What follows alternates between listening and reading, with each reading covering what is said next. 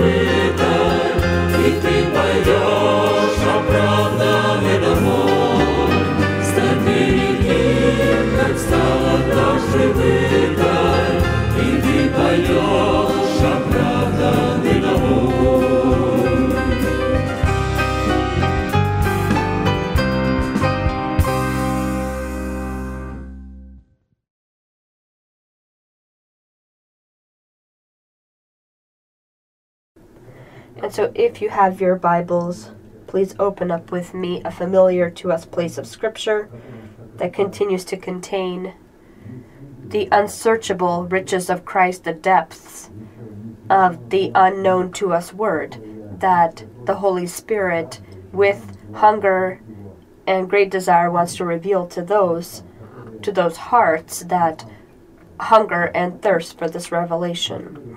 Matthew 5:45 and 48 that you may be sons of your Father in heaven, for he makes the sun rise on the evil and on the good, and sends rain on the just and on the unjust.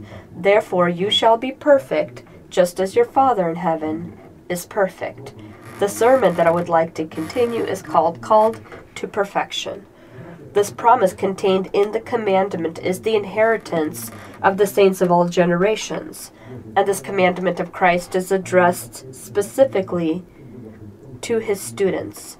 Therefore, people who do not accept God's delegated authority over themselves have no part in the inheritance that is contained in this commandment and are not able to have it because it is only for students that have paid the price for the right to be students and to learn.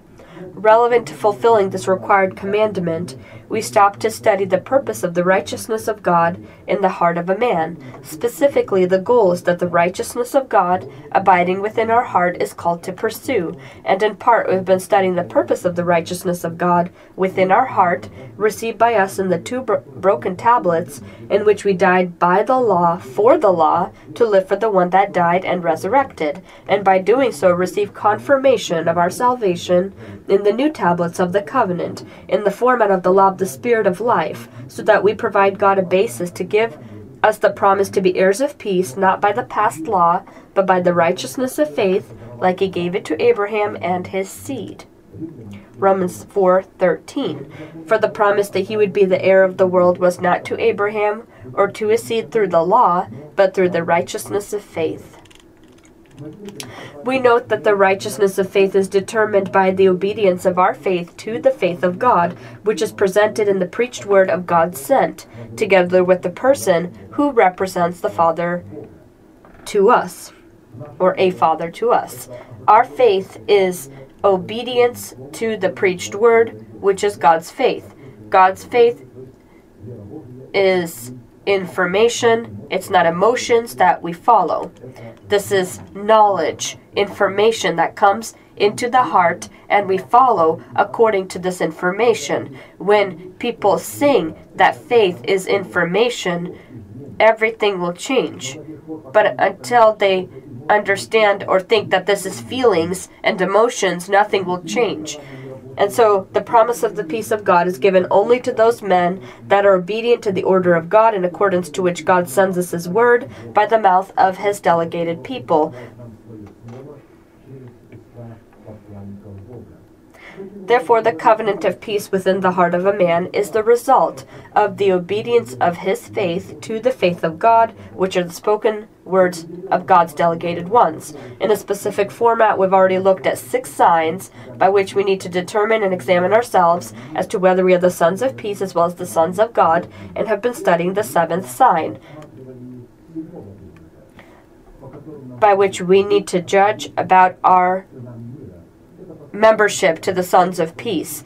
This is the ability to clothe our essence into the holy and selective love of God. But above all these things, put on love, which is the bond of perfection. And let the peace of God rule in your hearts. And so, perfection, a perfection that is uh, all combined, that's in His character. And when they're all combined, they are the bond, this, they're called love. And let the peace of God rule in your hearts to which you are also called in one body, and be thankful. Colossians 3 14, 15.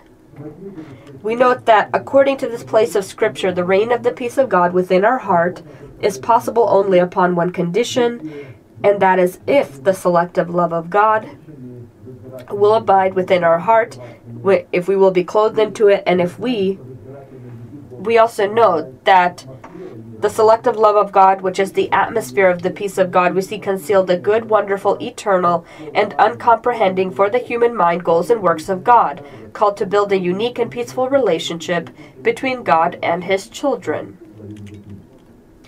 In Scripture, the character of the selective love of God is presented by the Holy Spirit in Scripture, by the preached word of the apostles and prophets, in the form of seven unchanging elements. These are virtue, knowledge, self control, perseverance, godliness, brotherly kindness, and love. 2 Peter 1 2 through 8. Each of the seven qualities of the fruits of virtue are in one the other, contain the characteristic of all the other qualities, which is why they flow one from the other, complete one the other, strengthen one the other, and confirm the truthful nature of one the other.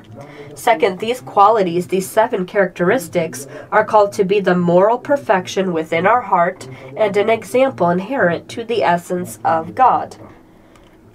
Third, the given qualities are the great and precious promises entrusted to us in Jesus Christ and by Jesus Christ. Fourth, the given qualities presented in the seven characteristics are the imperishable treasure and unsearchable wealth of Christ with which we need to become rich. Fifth, in order to receive the inheritance of these qualities, these seven unchanging characteristics, it is necessary for us to receive the power of the Holy Spirit as the Lord and Master of our life. He is as Eleazar, he will lead us as he led Rebekah to these unsearchable treasures, which were in the faith of Abraham. Six, the means that we are to use to receive the power of the Holy Spirit as the Lord and Master of our life is the obedience of our faith to the faith of God. Give me water to drink. Drink, Master. I will also give to your camels. This is very important to be in accordance to the law. when you satisfy the demands of the law, you're not dependent of the law. She gave drink to all ten, and in this way she became independent from the law. No one can satisfy the law. A person who satisfies the law is independent from the law. And that's only possible in Jesus Christ and circumcising your heart. You separate yourself from your nation, the house of your father, your corrupt desires. The law no longer has effect on you. It is given for the sinners, for the criminal, but you already died for this. You are a new person. Seventh, by inheriting these great and precious promises in the form of the fruits of our spirit, when we inherit them by being instructed in the faith, we become part of God's divine nature, which is why the confessions of the faith of our heart become equal to the words that come out of the mouth of God. Since the selective love of God demonstrated in the seven unchanging qualities and characteristics have nothing in common with and cannot have anything in common with the nature of human love that is filled with egoism, greed, and is just temporary. This is how the tolerant love of man is. It's egotistical, greedy, and temporary. Although inside of a person he understands that love is not like this, it shouldn't be this way. And they say, Well, I fell in love with someone else, let us remain friends, and this is in tolerant love, this is normal. Let us remain friends, let us communicate, and I'll go to another. And so this is some kind of absolute foolishness that a person's received. But deep inside, people always seek this uh, perfect love, this imperishable love, this uh, love that is faithful to the end.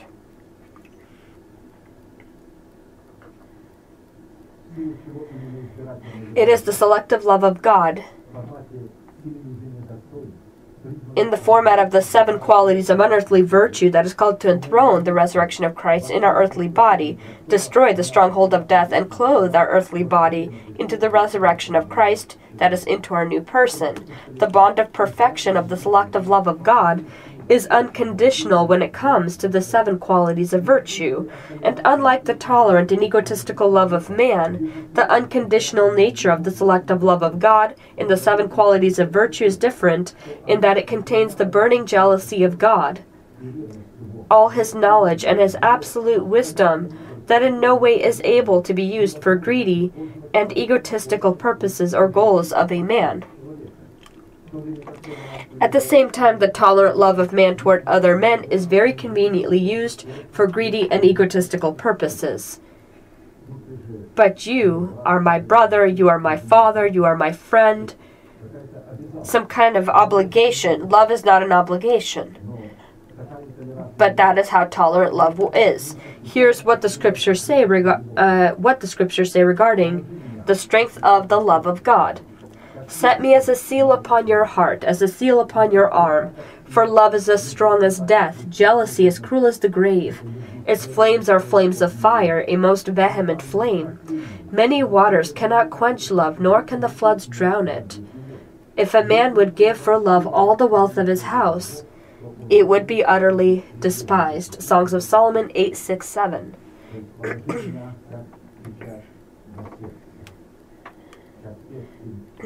Set me as a seal upon your arm. A seal is a symbol of eternity. A circle is always a symbol of eternity. And when people uh, put on the rings, or uh, a bride and a groom uh, put the ring upon each other's finger, they don't know what they're doing because a ring is a symbol of eternity. That's faithfulness till death. In the new heaven and new earth, they will not marry. That is why it says, until death, so this marriage is only needed here in these mortal bodies. the measure of the love of God is identified by and is known by the measure of God's hatred toward evil and men who do this evil. You have loved righteousness and hated lawlessness.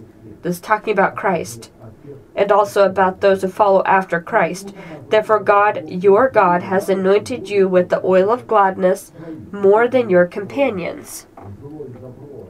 And so, good and evil are programs, and for themselves, they're not able to demonstrate themselves or function out of a programmable system. They activate and work within the heart of a person, and carriers then of this good or evil. The Lord tests the righteous, but the wicked and the one who loves who loves violence his soul hates. And so it is not tolerant God's love. It doesn't love everyone in general. It loves those who love him and hate those who hate him. Upon the wicked he will rain coals, fire and brimstone, and a burning wind shall be the portion of their cup. For the Lord is righteous, he loves righteousness, his countenance beholds the upright. Psalm 11, 5 through 7. Only loving what God loves and hating what God hates, we are able to demonstrate God's perfection toward those who love righteousness and those who hate lawlessness. The selective love of God by its unchanging nature, in the format of seven supernatural qualities, is called to grow us into the fullness of growth in Christ, so that we can shine our the light of our sun upon the just and unjust, and pour out our rains according to God's intentions upon the righteous for good and the unrighteous to punish them. Considering therefore that these seven qualities of virtue identifying the selective love of God do not have an analog in the earthly realm of the human lexicon or any dictionary of the world. The love of God is the foundation and the atmosphere and the of the moral and immovable law, opening within our heart the essence of God and the essence of the heavenly kingdom. And this is not all. The love of God agape is a sovereign love, which is unconditional when it comes to the people it chooses, in its abilities to foreknow and predestine. For whom he foreknew, he also predestined, being omnipresent and all knowing. He sees the future as the present, he sees it. And he knows how a person will react when he hears his truth and he then foreknows this person and predestines this person to be conformed to the image of his son, that he might be the firstborn among many brethren. Romans 8 29. Because of its sovereignty, the selective love of God is, never violates the sovereign rights of those people she selects. I stand at the door and knock. If a person does not open the door, he will not enter in. He knocks, and this knock is not loud. He just knocks, and if a person does not have the ear of his heart, he will not be able to hear that knock. You need to be attentive, incline your ear, and wait and never allows her own sovereign rights within her boundaries to be violated, these boundaries identified as his burning holiness.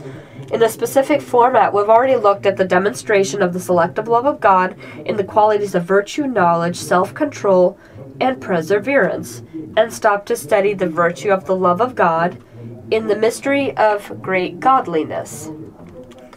And without controversy, great is the mystery of godliness. God was manifested in the flesh, justified in the spirit, seen by angels, preached among the Gentiles, believed on in the world, received up in glory. 1 Timothy 3:16. And God has done all of this by his saints, that it be made known be that it be made known by his people the many works of God's glory. And so you are light to the world, and if you're light to the world, God wants to show what He's done for man, what His plan is. And if you truly are a light, then your name will be known in heaven and in hell, as Apostle Paul and those that were with him. Therefore, by demonstrating the signs of the fruits of godliness, we identify the true quality of the love of God agape within the heart of a man in his words, his actions, and the manner in which he dresses, which never needs to prompt the instincts of the opposite gender. Our clothing should not be uh, overly tight, uh, see through, or revealing intimate areas of our body.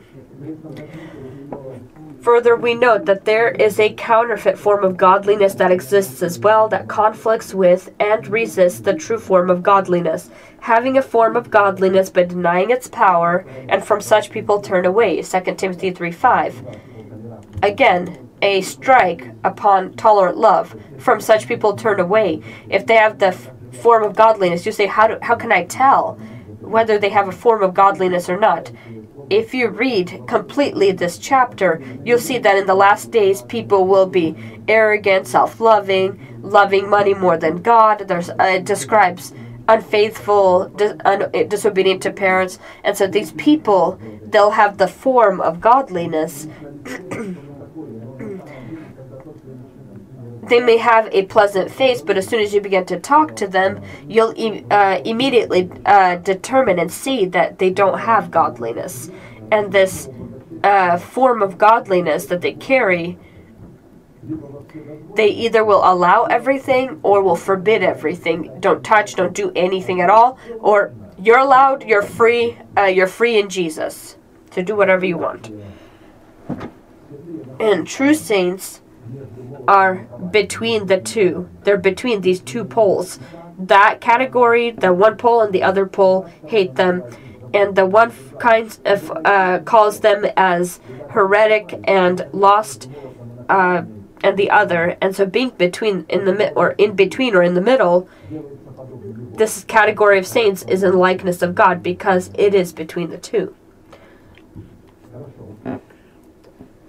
If we don't break our relationship with people that have the look of godliness and will not distance ourselves from them, then they will corrupt our godliness that is contained in our good habits, which is why we together with them will inherit the prepared for them destruction.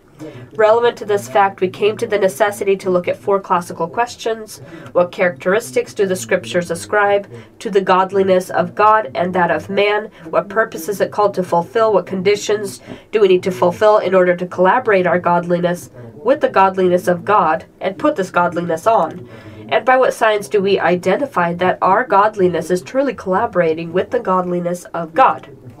In a specific format, we've already looked at two signs of question four, by which we can determine that we are collaborating our godliness with the God with the godliness or with the goodness of God, and stop to look at the third sign.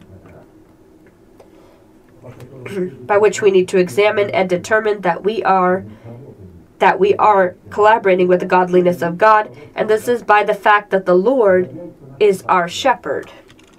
Psalm of David, Psalm 23 1 through 6.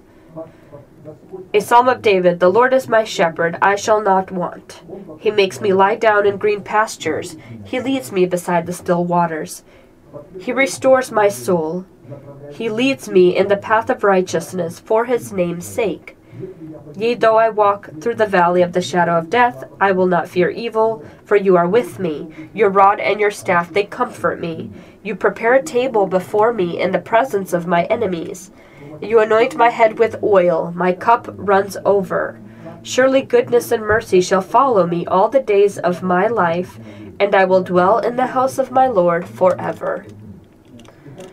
Evidence of the fact that God is our pastor in the given Psalm of David consists of four things, four parts. The Lord makes me lie down in green pastures. The Lord leads me beside still waters. The Lord restores my soul. Still waters is again not waters that are that that have uh, strong rapids or that are very difficult to uh, be in Here it's talking about the still waters. The Lord restores my soul, and he leads me in the path of righteousness. To examine yourself and weigh yourself upon the scale plates of righteousness, that we possess the listed components, is to be done by four other components, which demonstrate themselves when we walk through the valley of the shadow of death. It's in the very same psalm that we read. Walking through the valley of the shadow of death, we will not fear evil, for God is with us. His rod and his staff, they comfort us. The rod and staff are his words, his mouth. The words that come, the words of the preached word, they will comfort us. They will not make us angry or frustrated. They will comfort us. They will bring quiet. God has prepared a table before us in the presence of our enemies. Right in the sight of our enemies, and God, God has anointed our head with oil, and our cup runs over.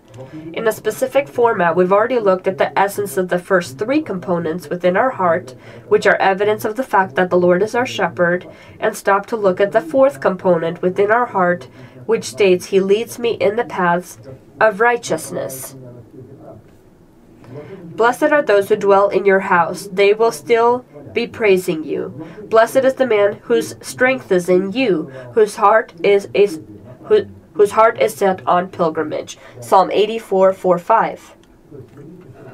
You see that the Lord will direct a person upon this uh, paths of righteousness if he dwells in his house.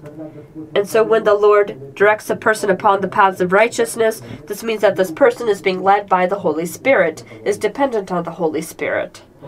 Because it is not possible to lead a person in the paths of righteousness against his will if he does not understand it and does not differentiate the paths of righteousness from paths of his own mind or paths of the wicked and lawless who support the wicked.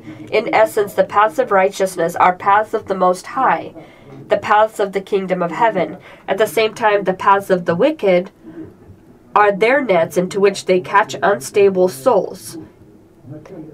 First, they've caught themselves into it, they became these nets and now catch other souls into it. In Hebrew, paths of righteousness are a net of righteousness ways of righteousness are ways of the Lord, a furnace which cleanses or refines from foreign particles of the soul, the step of righteousness, feet of righteousness, and prince of righteousness, growth, enlargement, and increase upon the path of righteousness, and being grafted to the body of Christ upon the paths of righteousness.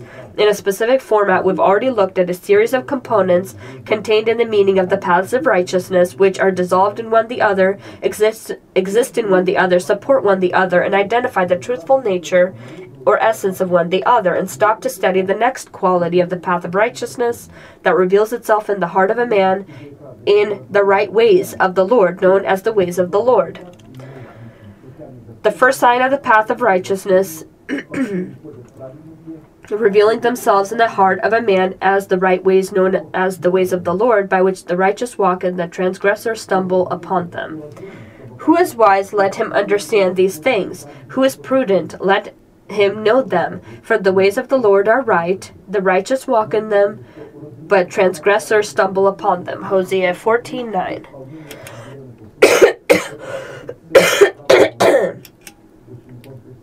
we know that to understand and get to know the right way of the Lord is only possible when you fulfill a specific condition. This is to pay the price for the right to the power to be a student of Christ. And this price consists of two steps. The first step is to deny yourself, and second step is to take up your cross and follow Christ carrying carrying your cross. The second sign of the path of righteousness revealing themselves in the heart of a man in the ways of the Lord is in the two, bro- to, uh, two broken tablets of the covenant, signifying a seed that contains a program of the life of God, called to show itself in the new tablets of the covenant, in the fruit of righteousness, or in the tree of life. Upon the con- the condition that in the new tablets of the covenant we will first receive the ability to know God in order to drive out from our body the enemy nations, being supported by our old person.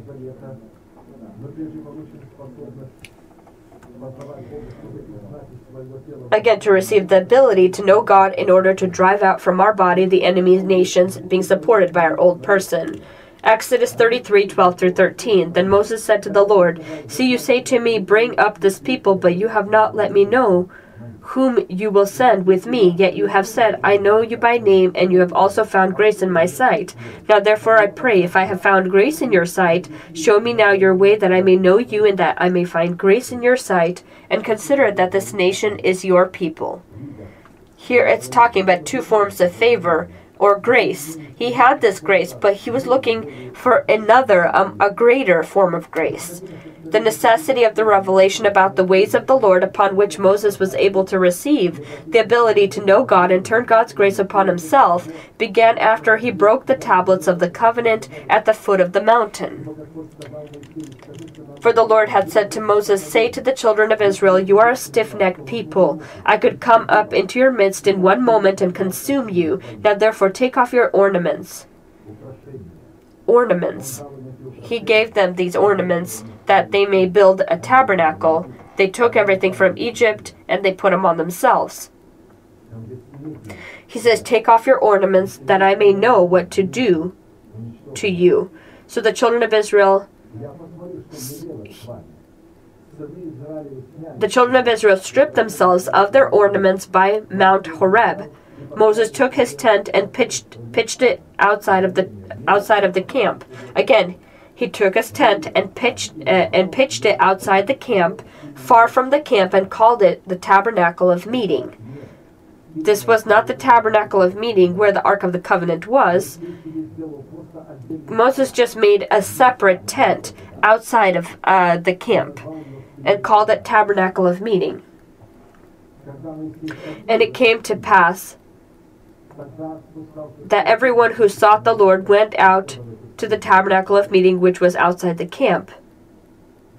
So it was whenever Moses went out to the tabernacle that all the people rose. At that time, God had left that tabernacle because the people had sinned. And if, if they, and Moses understanding that he needed another tabernacle, he uh, couldn't go into the regular one. He needed to build another, and he went there and did that. And so when Moses entered, entered in,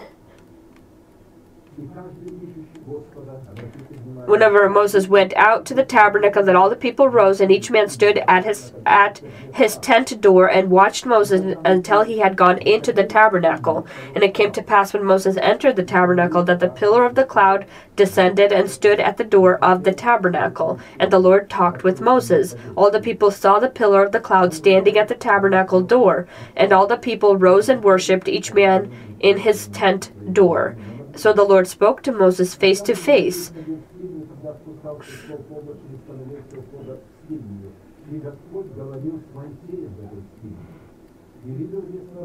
And again, the nation saw this pillar at the cloud standing at the tabernacle, and all the people rose and worshipped, each one. The Lord spoke to Moses face to face as a man speaks to his friend. And he would return to the camp, but his servant Joshua, the son of Nun, a young man, did not depart from the tabernacle. Moses returned to the camp, but jo- uh, Joshua, the son of Nun, remained in the tabernacle, symbol of the Holy Spirit. He does not abandon that tabernacle. The tent which Moses made and named it the tabernacle of meeting is a symbol of the broken tablets of the covenant, demonstrating the broken body of Christ in his death, in which Moses, conforming to the death of the Lord, searched for his resurrection. What was he seeking there? He was seeking resurrection. It is in this tent, symbolizing the death of the Lord Jesus, in the broken tablets of the covenant, the Lord revealed to Moses the ways to know him when he commanded Moses to carve for himself the two new tablets of the covenant, and to rise again to the top of uh, Horeb, that by Moses he can make a new covenant with the sons of Israel. This is how this event is interpreted by the Holy Spirit by the mouth of Apostle Paul. When we have an altar from which those who serve the tabernacle, tabernacle have no right to eat. For the bodies of those animals whose blood is brought into the sanctuary by the high priest for sin, are burned outside the camp. Therefore, Jesus also, that he might sanctify the people with his own blood, suffering outside the gate. Therefore, let us go forth to him outside the camp, bearing his reproach. For here we have no continuing city, but we seek the one to come. Hebrews 13 10 through 14. Here it's talking about the tabernacle that Moses built in order to find or seek the resurrection of Christ in the t- new tablets of the covenant there. Therefore, to know within your heart the good ways of the Lord, leading to the erection of the stronghold of life within your body, it is necessary to obtain two formats of the Lord's favor. The first format of the favor of God we obtain in the broken tablets of the covenant, which consists in finding your heart upon the right paths of the Lord, upon which we receive justification, identifying the place by God goal, consisting in delivering our body from the power of sin and death. The second format of the favor of God we obtain in the new tablets of the covenant, which consist in finding and getting to know the ways of the Lord, leading us to the placed by God goal, consisting in adopting our body by the redemption of Christ. Apostle Paul, elaborating on the revelation of the paths of righteousness in the format of the ways of the Lord, which in the heart of a man are the broken tablets of the covenant, and the form of the seed that contains the program of God's life, says that this is the only ability to sow yourself in the death of the Lord Jesus in order to turn the guarantee of your salvation to profit and receive profit in the new tablets of the covenant in the stronghold of life. But someone will say, How are the dead risen? uh, risen up, and with what body do they come? Foolish one, what you sow is not made alive unless it dies. If these tablets won't be broken, then the new new ones will not come. If the seed will not be destroyed or die, fruit will not come. The program that is within the seed, in order for it to show itself in the form of fruit, the seed needs to die first. And what you sow, you do not sow that body that shall be, but mere grain, perhaps wheat or some other grain. Apostle Paul explains the meaning of it so that we can understand the way we carry this we, we carry this body now, but we have the other heavenly body. There are also celestial bodies and terrestrial bodies, but the glory of the celestial is one and the glory of the terrestrial is another. He's saying that this is the heavenly body. It is not spiritual. The celestial body, this physical body, we're talking about physical bodies. There's that which are celestial and terrestrial. There is one glory of the sun, another glory of the moon, the other glory of the stars. For one star differs from another star in glory. So also it is the resurrection of the dead. The body is sown in corruption and is raised in incorruption. God reveals in this tabernacle. We will go out of the camp into this tabernacle. this is how it is in the resurrection of the dead. The body is sown in corruption and is raised in incorruption. It is sown in dishonor, is raised in glory. It is sown in weakness, is raised in power. It is sown in a natural body, it is raised a spiritual body. There's a natural body and there's a spiritual body.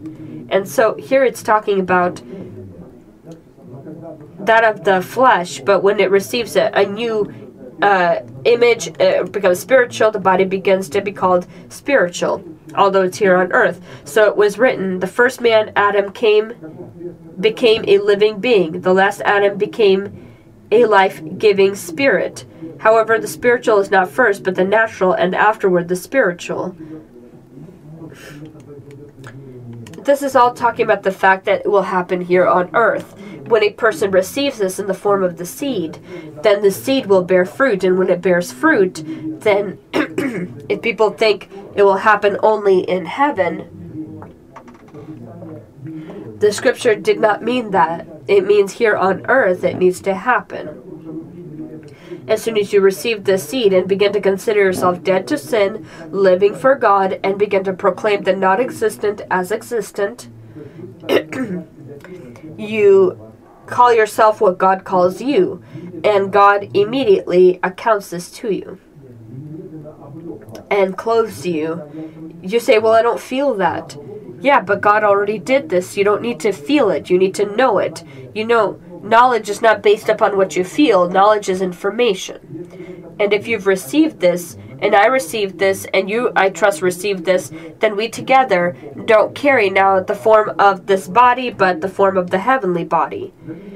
For people, this is foolishness because we call the not existent as existent, as A- Abraham called, uh, as Abraham called Sarai Sarah, and Sarah called Abram Abraham although they were already of age and her usuals had finished, and he was uh, very, very, uh, very much in age that he was not able to bear children anymore. But they were trusting that God uh, will fulfill what he said. It's not important what obstacles we're in. It doesn't matter how the illness may progress. It doesn't matter how age may progress. It's not important that the, Satan continues to say that you're already one foot to in, in the grave or they say you're already rolling down the hill. That's not the case. We are not rolling down the hill and we never will. We will rise upon the mountain and we will be there forever. This is God's uh, mountain. You don't roll down from it. If people don't under, understand what they're saying, they can roll. But we will be upon this mountain forever, proclaim the not existent as existent. In the broken tablets of the of the covenant, we being that uh, baptized into the death of the Lord Jesus, died by the law for the law, so that in the new tablets of the covenant, symbolizing our resurrection with Jesus, we live for him as for the one that died and resurrected. For I through the law died to the law that I might live to God. I have been crucified with Christ, and it is no longer I who live, but Christ lives in me. Galatians 2:19 through 20. Continuing this thought of the paths of righteousness in the form of the seed that contains a program of God's life it is given to all who are oppressed because of the truth, upon the ways that were shown to Moses, and in the works that were shown to the sons of Israel, so that they could find themselves in the new tablets of the covenant. The Lord executes righteousness and justice for all who are oppressed. He made known the ways to Moses, his acts to the children of Israel. Psalm 103 6 7. Here it's talking about the sons of Israel that are oppressed. Israel, a warrior in prayer. They will, of course, oppress us because our worship will not be according to the today's Sodom and Gomorrah. And so God showing his ways and works to the sons of Israel performed righteousness and judgment for all who were oppressed. All who were oppressed, to whom the Lord performed righteousness and judgment, are, are Moses and that category of sons of Israel that left behind the camp, bearing the mockery of Christ, so that they can seek the Lord in the tent of their body, whom Moses named the tabernacle, which Moses uh, named the tabernacle of meeting. This was a tent. Tabernacle is a symbol of the body of Christ the symbol of the Church of Christ, and the symbol of our body, in which God plans to live and abide forever. And so God will do something with this body. You say, How is it that God can live in this body? God uh, lived in the tabernacle and the temple of Solomon, and they were not heavenly, and he lived in them. They were physical, they were built for materialistic things, but we are a living body. It's enough to change the program within your cells. God already changed this program. My children already changed your program. Don't look at yourself, look at Abraham and Sarah. Look upon the rock from which you were hewn. Look at this Look, I called them, and look what I did with them. You are the children of Abraham. That's very important. The next element of the revelation about the paths of righteousness in the format of the ways of the Lord demonstrated in the broken tablets of the covenant in the form of the seed that contains a program of God's life in order to find yourself in the new tablets of the covenant in the fruits of righteousness demonstrated in our body as the tree of life. It is necessary for us to receive the crown of glory in the format of the law of God that comes from the truth of God and magnified by the truth of God, which is upon the path of righteousness, called to erect within our body the stronghold of eternal life. The silver haired head, symbolizing wisdom, is a crown of glory if it is found in the way of righteousness. Psalm 1631. If you look in Hebrew at the word silver haired, the definition of it in Hebrew is wisdom. and so these are, of course, wisdom is the elementary principles of Christ imprinted upon the tablets of our heart, which gives God the proper basis to enter our heart in the form of the Holy Spirit to reveal the truth that is imprinted upon the tablets of our heart. This uh, gray hair is not is this is not talking about our our physical age. They think if they're looking at an elderly person, this is wisdom. Don't be deceived. Rarely will you see people of age that are actually wise. For the most part, they're not wise. They if you go to churches and look at these elderly people, they uh, a lot of the youth uh, things that they concealed in their youth, they are now revealing in their age. These are what they are now. and it's not talking about these people of age. When we see the 24 elders on the throne and the four living beings that are the essence of the chosen by God remnant, that means wisdom. That doesn't mean uh, elderly people. It's very important for us to understand that too. When David understood this, he said, "It is not the ones that are of age that are wisdom." that are that are wise, those of age. One of the young men that were younger than Job, younger than his friends, he says, "I'm younger than all of you, but the Spirit of God speaks in me, and I am angered." How you speak about God. You're unfaithfully speaking about God, not you or Job. And he turned to Job. Do you want to hear God? Listen to what I say to you.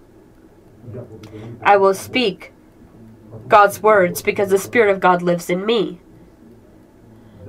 David said that by the means of this wisdom, he became wiser than the teachers in that time. And so, the young men, young women, you have the chance to be wiser than people of age uh, there are, of course, a lot of very foolish that are in churches that completely cannot control themselves and are, are not even trying to control themselves.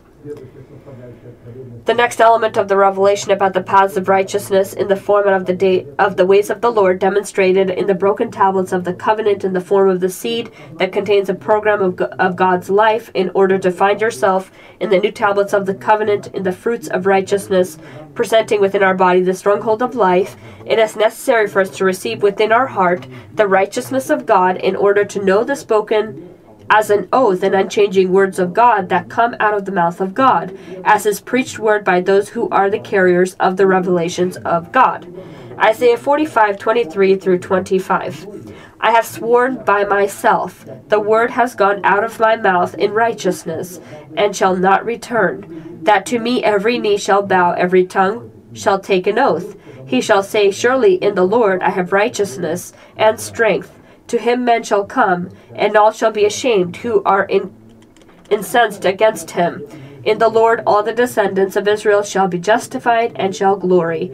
The spoken as an oath and unchanging words of God exists only within the heart of those people by whom God shames the enemy who is against him and justifies and praises the entire nation of Israel.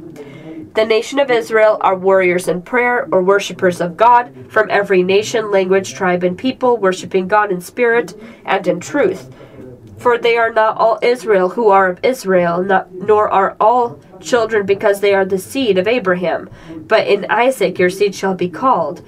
That is, those who are the children of the flesh, these are not the children of God, but the children of the promise, are counted as the seed. Romans 9 6 through 8. Returning to the subject of the righteousness of God, in the unchanging words of God that come out of the mouth of God, we conclude that first, the righteousness of God that comes out of the mouth of God in the form of the unchanging word of God exists within the entrails of God.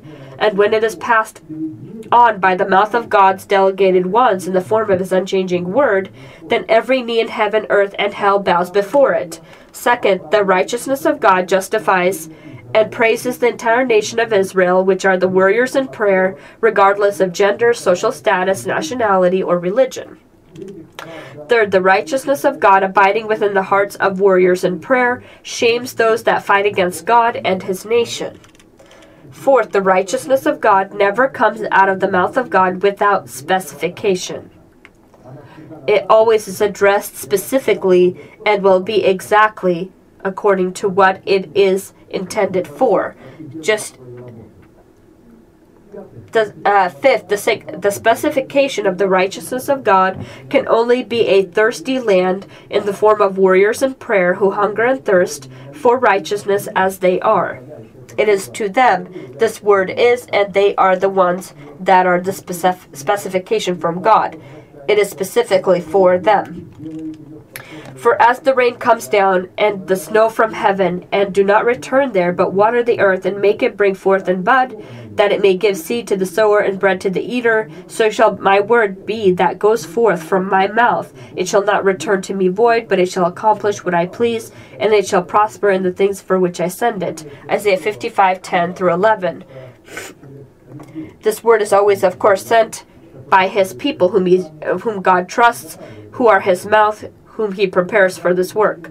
The word that comes out of the mouth of God, by the mouth of his delegated people, are presented in the format of two categories, in rain and in snow, that fall from heaven and do not return, but give drink to the earth, and make it able to bear and grow, so that she would be able to give her seed the, to, uh, to the one that sows and bread to the one that eats. The symbol of the snow is the prophetic word. At the same time, the symbol of rain is the word of the seer because the prophetic word it does not it's not fulfilled immediately it talks about the future but the word of the seer it immediately happens uh, or does its work as the rain considering that here it's talking about the soil of the human heart. Not every soil of the human heart is able to receive seed in order to bear and grow, and not every heart is able to be nourished by the Word of God, which is the bread of life but only the heart that hungers and thirsts for righteousness, that is prepared to listen to the truth of the word spoken by the mouth of the person that is a father of God or the mouth of God. The heart that hungers and thirsts for righteousness and is prepared to listen to the word of truth in the church of saints is a good heart that is cleansed from dead works, in which the truth of the elementary teaching of Christ is imprinted and this means that the heart that hungers and thirsts for righteousness, that is cleansed from dead works, can only be in the category of saints that by the cross of the Lord Jesus Christ die for their nation, the house of their father, and for the corrupt desires of their soul. Furthermore, in this revelation, we see presented two categories of saints. First category are people that hunger for bread and eat the bread. The second category are people that hunger to be inseminated with the seed of the word of truth. With this, we conclude that if the first category will not allow God to grow her to the level of the second category, in order to be inseminated by the seed of the word of truth, or the or the seed of God's word, then she will be blotted out of the book of life. If she will just eat and eat,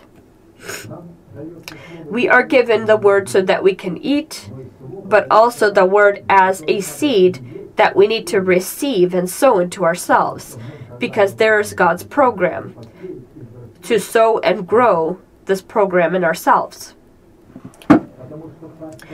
This is because into the kingdom of heaven as into the stronghold of salvation, people only the people enter by the means of bearing God uh, to God the fruit of righteousness. That is the only way.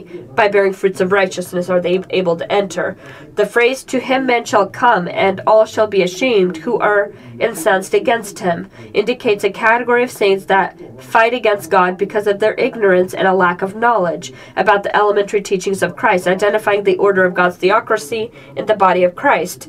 The category of people that fight against God will never be able to inherit God's mercy so that they can turn to Him, as the very opportunity to come to God is the gift of grace that is given to those who hunger and thirst for righteousness. For example, Saul, he persecuted the church as for because of the zeal he had for God.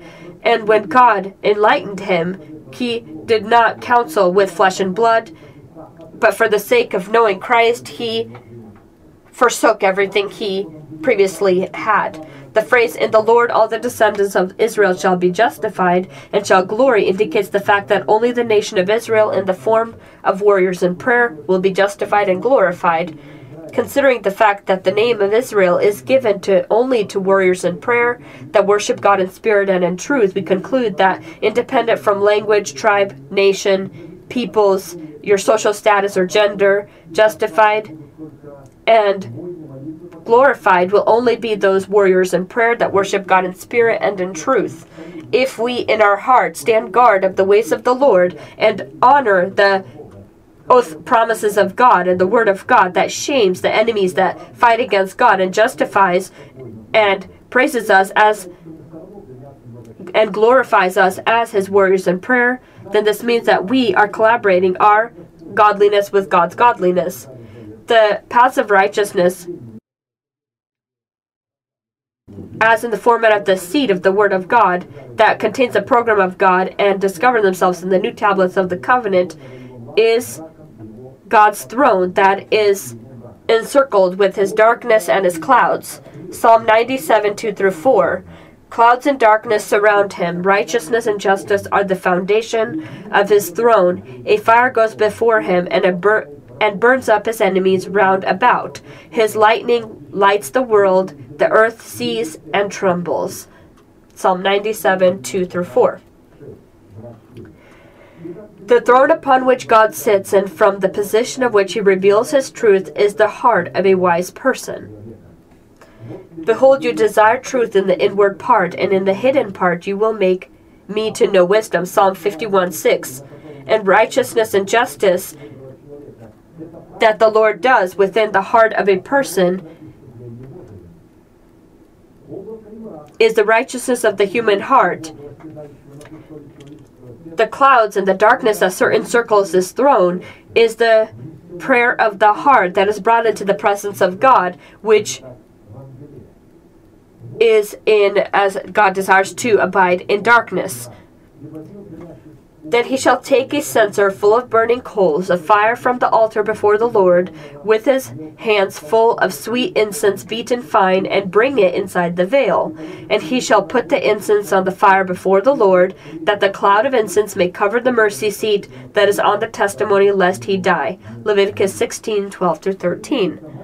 And so, this are the prayers of a person that are in accordance to the demands of the breastplate of judgment. They are that darkness that encircles the throne and th- that he destroys his enemies with. We see in Revelations how God takes the full censer of God's uh, of people's prayers, of his children's prayers, and he throws it to the earth and there's destruction. Upon practice, this is talking about a prayer that is in accordance to the fragrant cloud and that is done within or performed within the spirit of man. Fire that comes before God and that surrounds it and circles his throne is the truth that sanctifies a person by the cross of the Lord Jesus Christ, a person who has died for his nation, the house of his father, and his destructive desires. The lightning of God that gives light to the earth are the judgments of the revelations of God in the form of the Urim that gives light to in the darkness to our Thummim, which are the word of God that we don't understand but receive and keep within our heart. The earth that sees the lightning and the judgments of God and trembles before him is the heart of the wise person that with fear receives the light of the revelation of the Urim that sh- shines a light upon his Thummim, which is kept within his wise heart. As it is written, And I indeed have appointed with him Aholiab the son of that I have put wisdom in the hearts of all the gifted artisans, that they may make all that I have commanded you. Exodus 31 6. If the righteousness of God in the seed of the program of God, which is in the two broken tablets of the covenant, shows its uh, itself in the new tablets of the covenant in wisdom, this means that we collaborate our favor with the favor of God if we abide in it.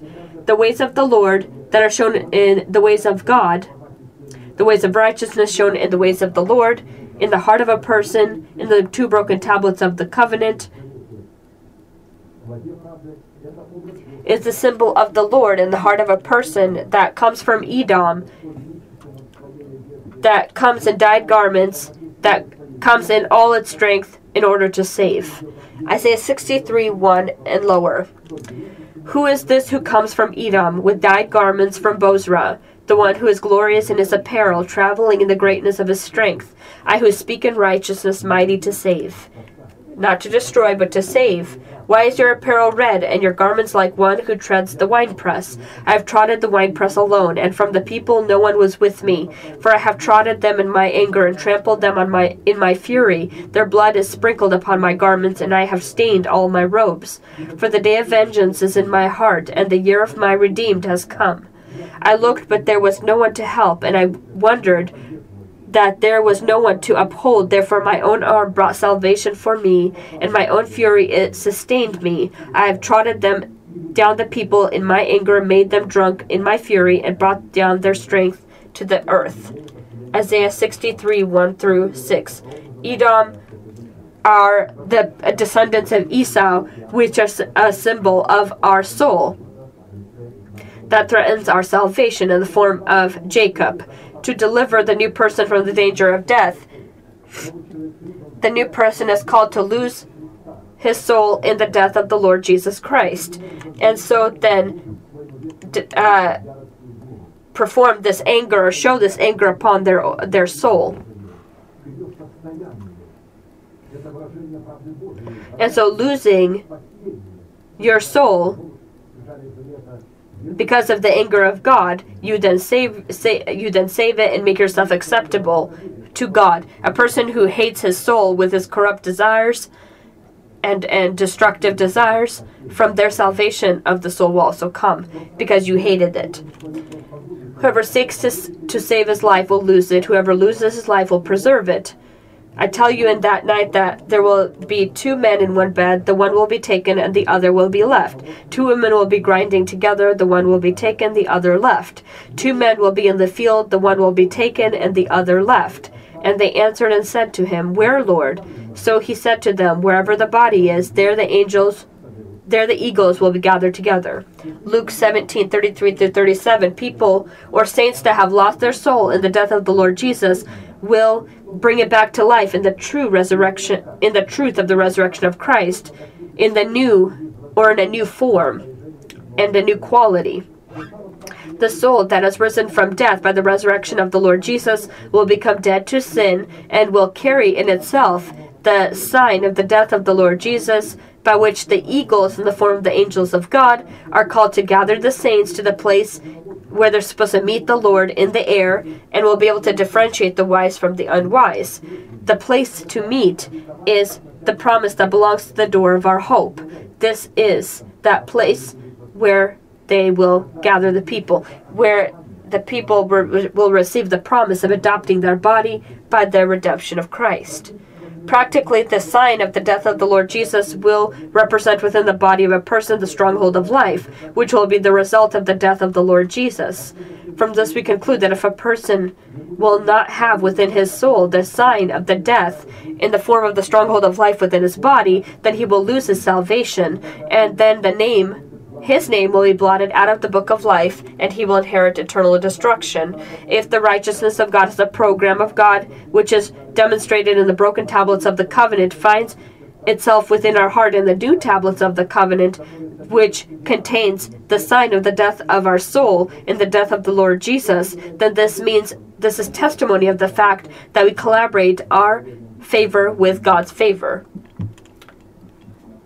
Amen. Let us bend our knees and pray, and we will thank God for the revelation that He has given to us in the broken tablets of the covenant.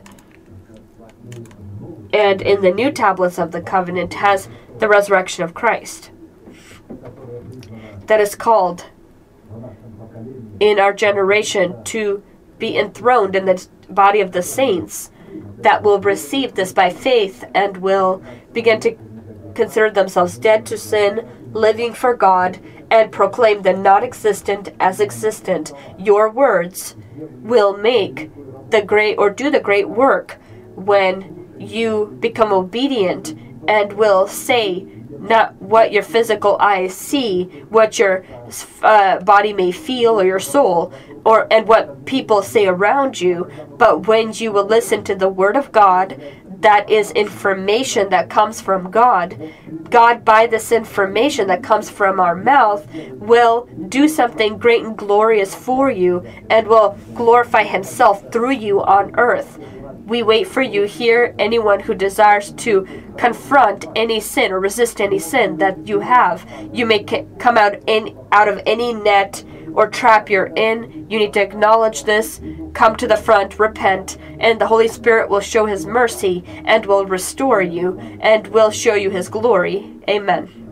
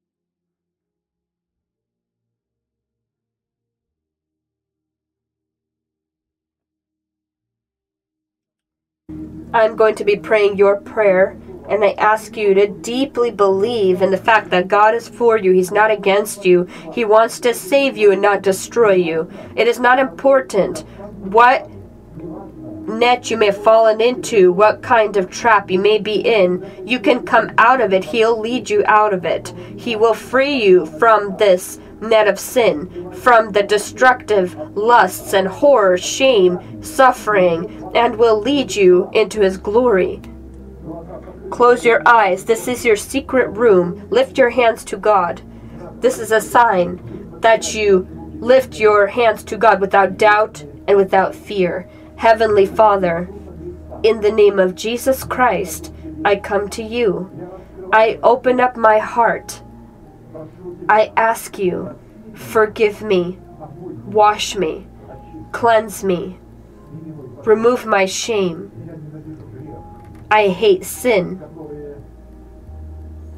that has become my master. I break my connection with them.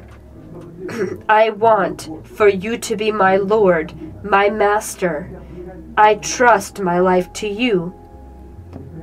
And right now, before heaven and hell, I want to proclaim that in accordance to your words, I am washed, I am cleansed, I am healed, I am restored, I am justified, and I am saved.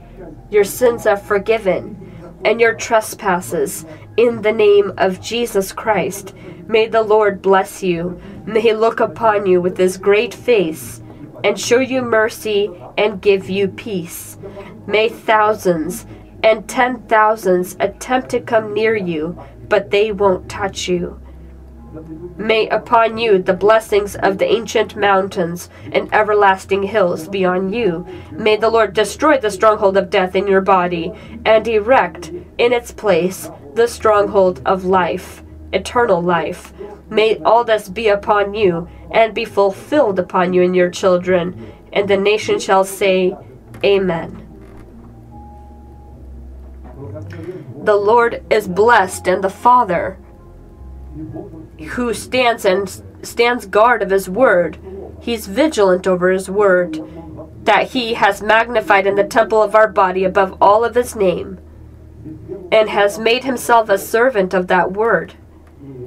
And he possesses the power and ability to accomplish it, to fulfill it for you. So this is not our victory, but his and his war and his battle, not ours. But you stand and, and watch the work of God. And now let us proclaim our unchanging manifestation. Now to him who is able to keep you from stumbling and to present you faultless before the presence of his glory with exceeding joy. To God our Savior, who alone is wise, be glory and majesty, dominion and power, both now and forever. Amen.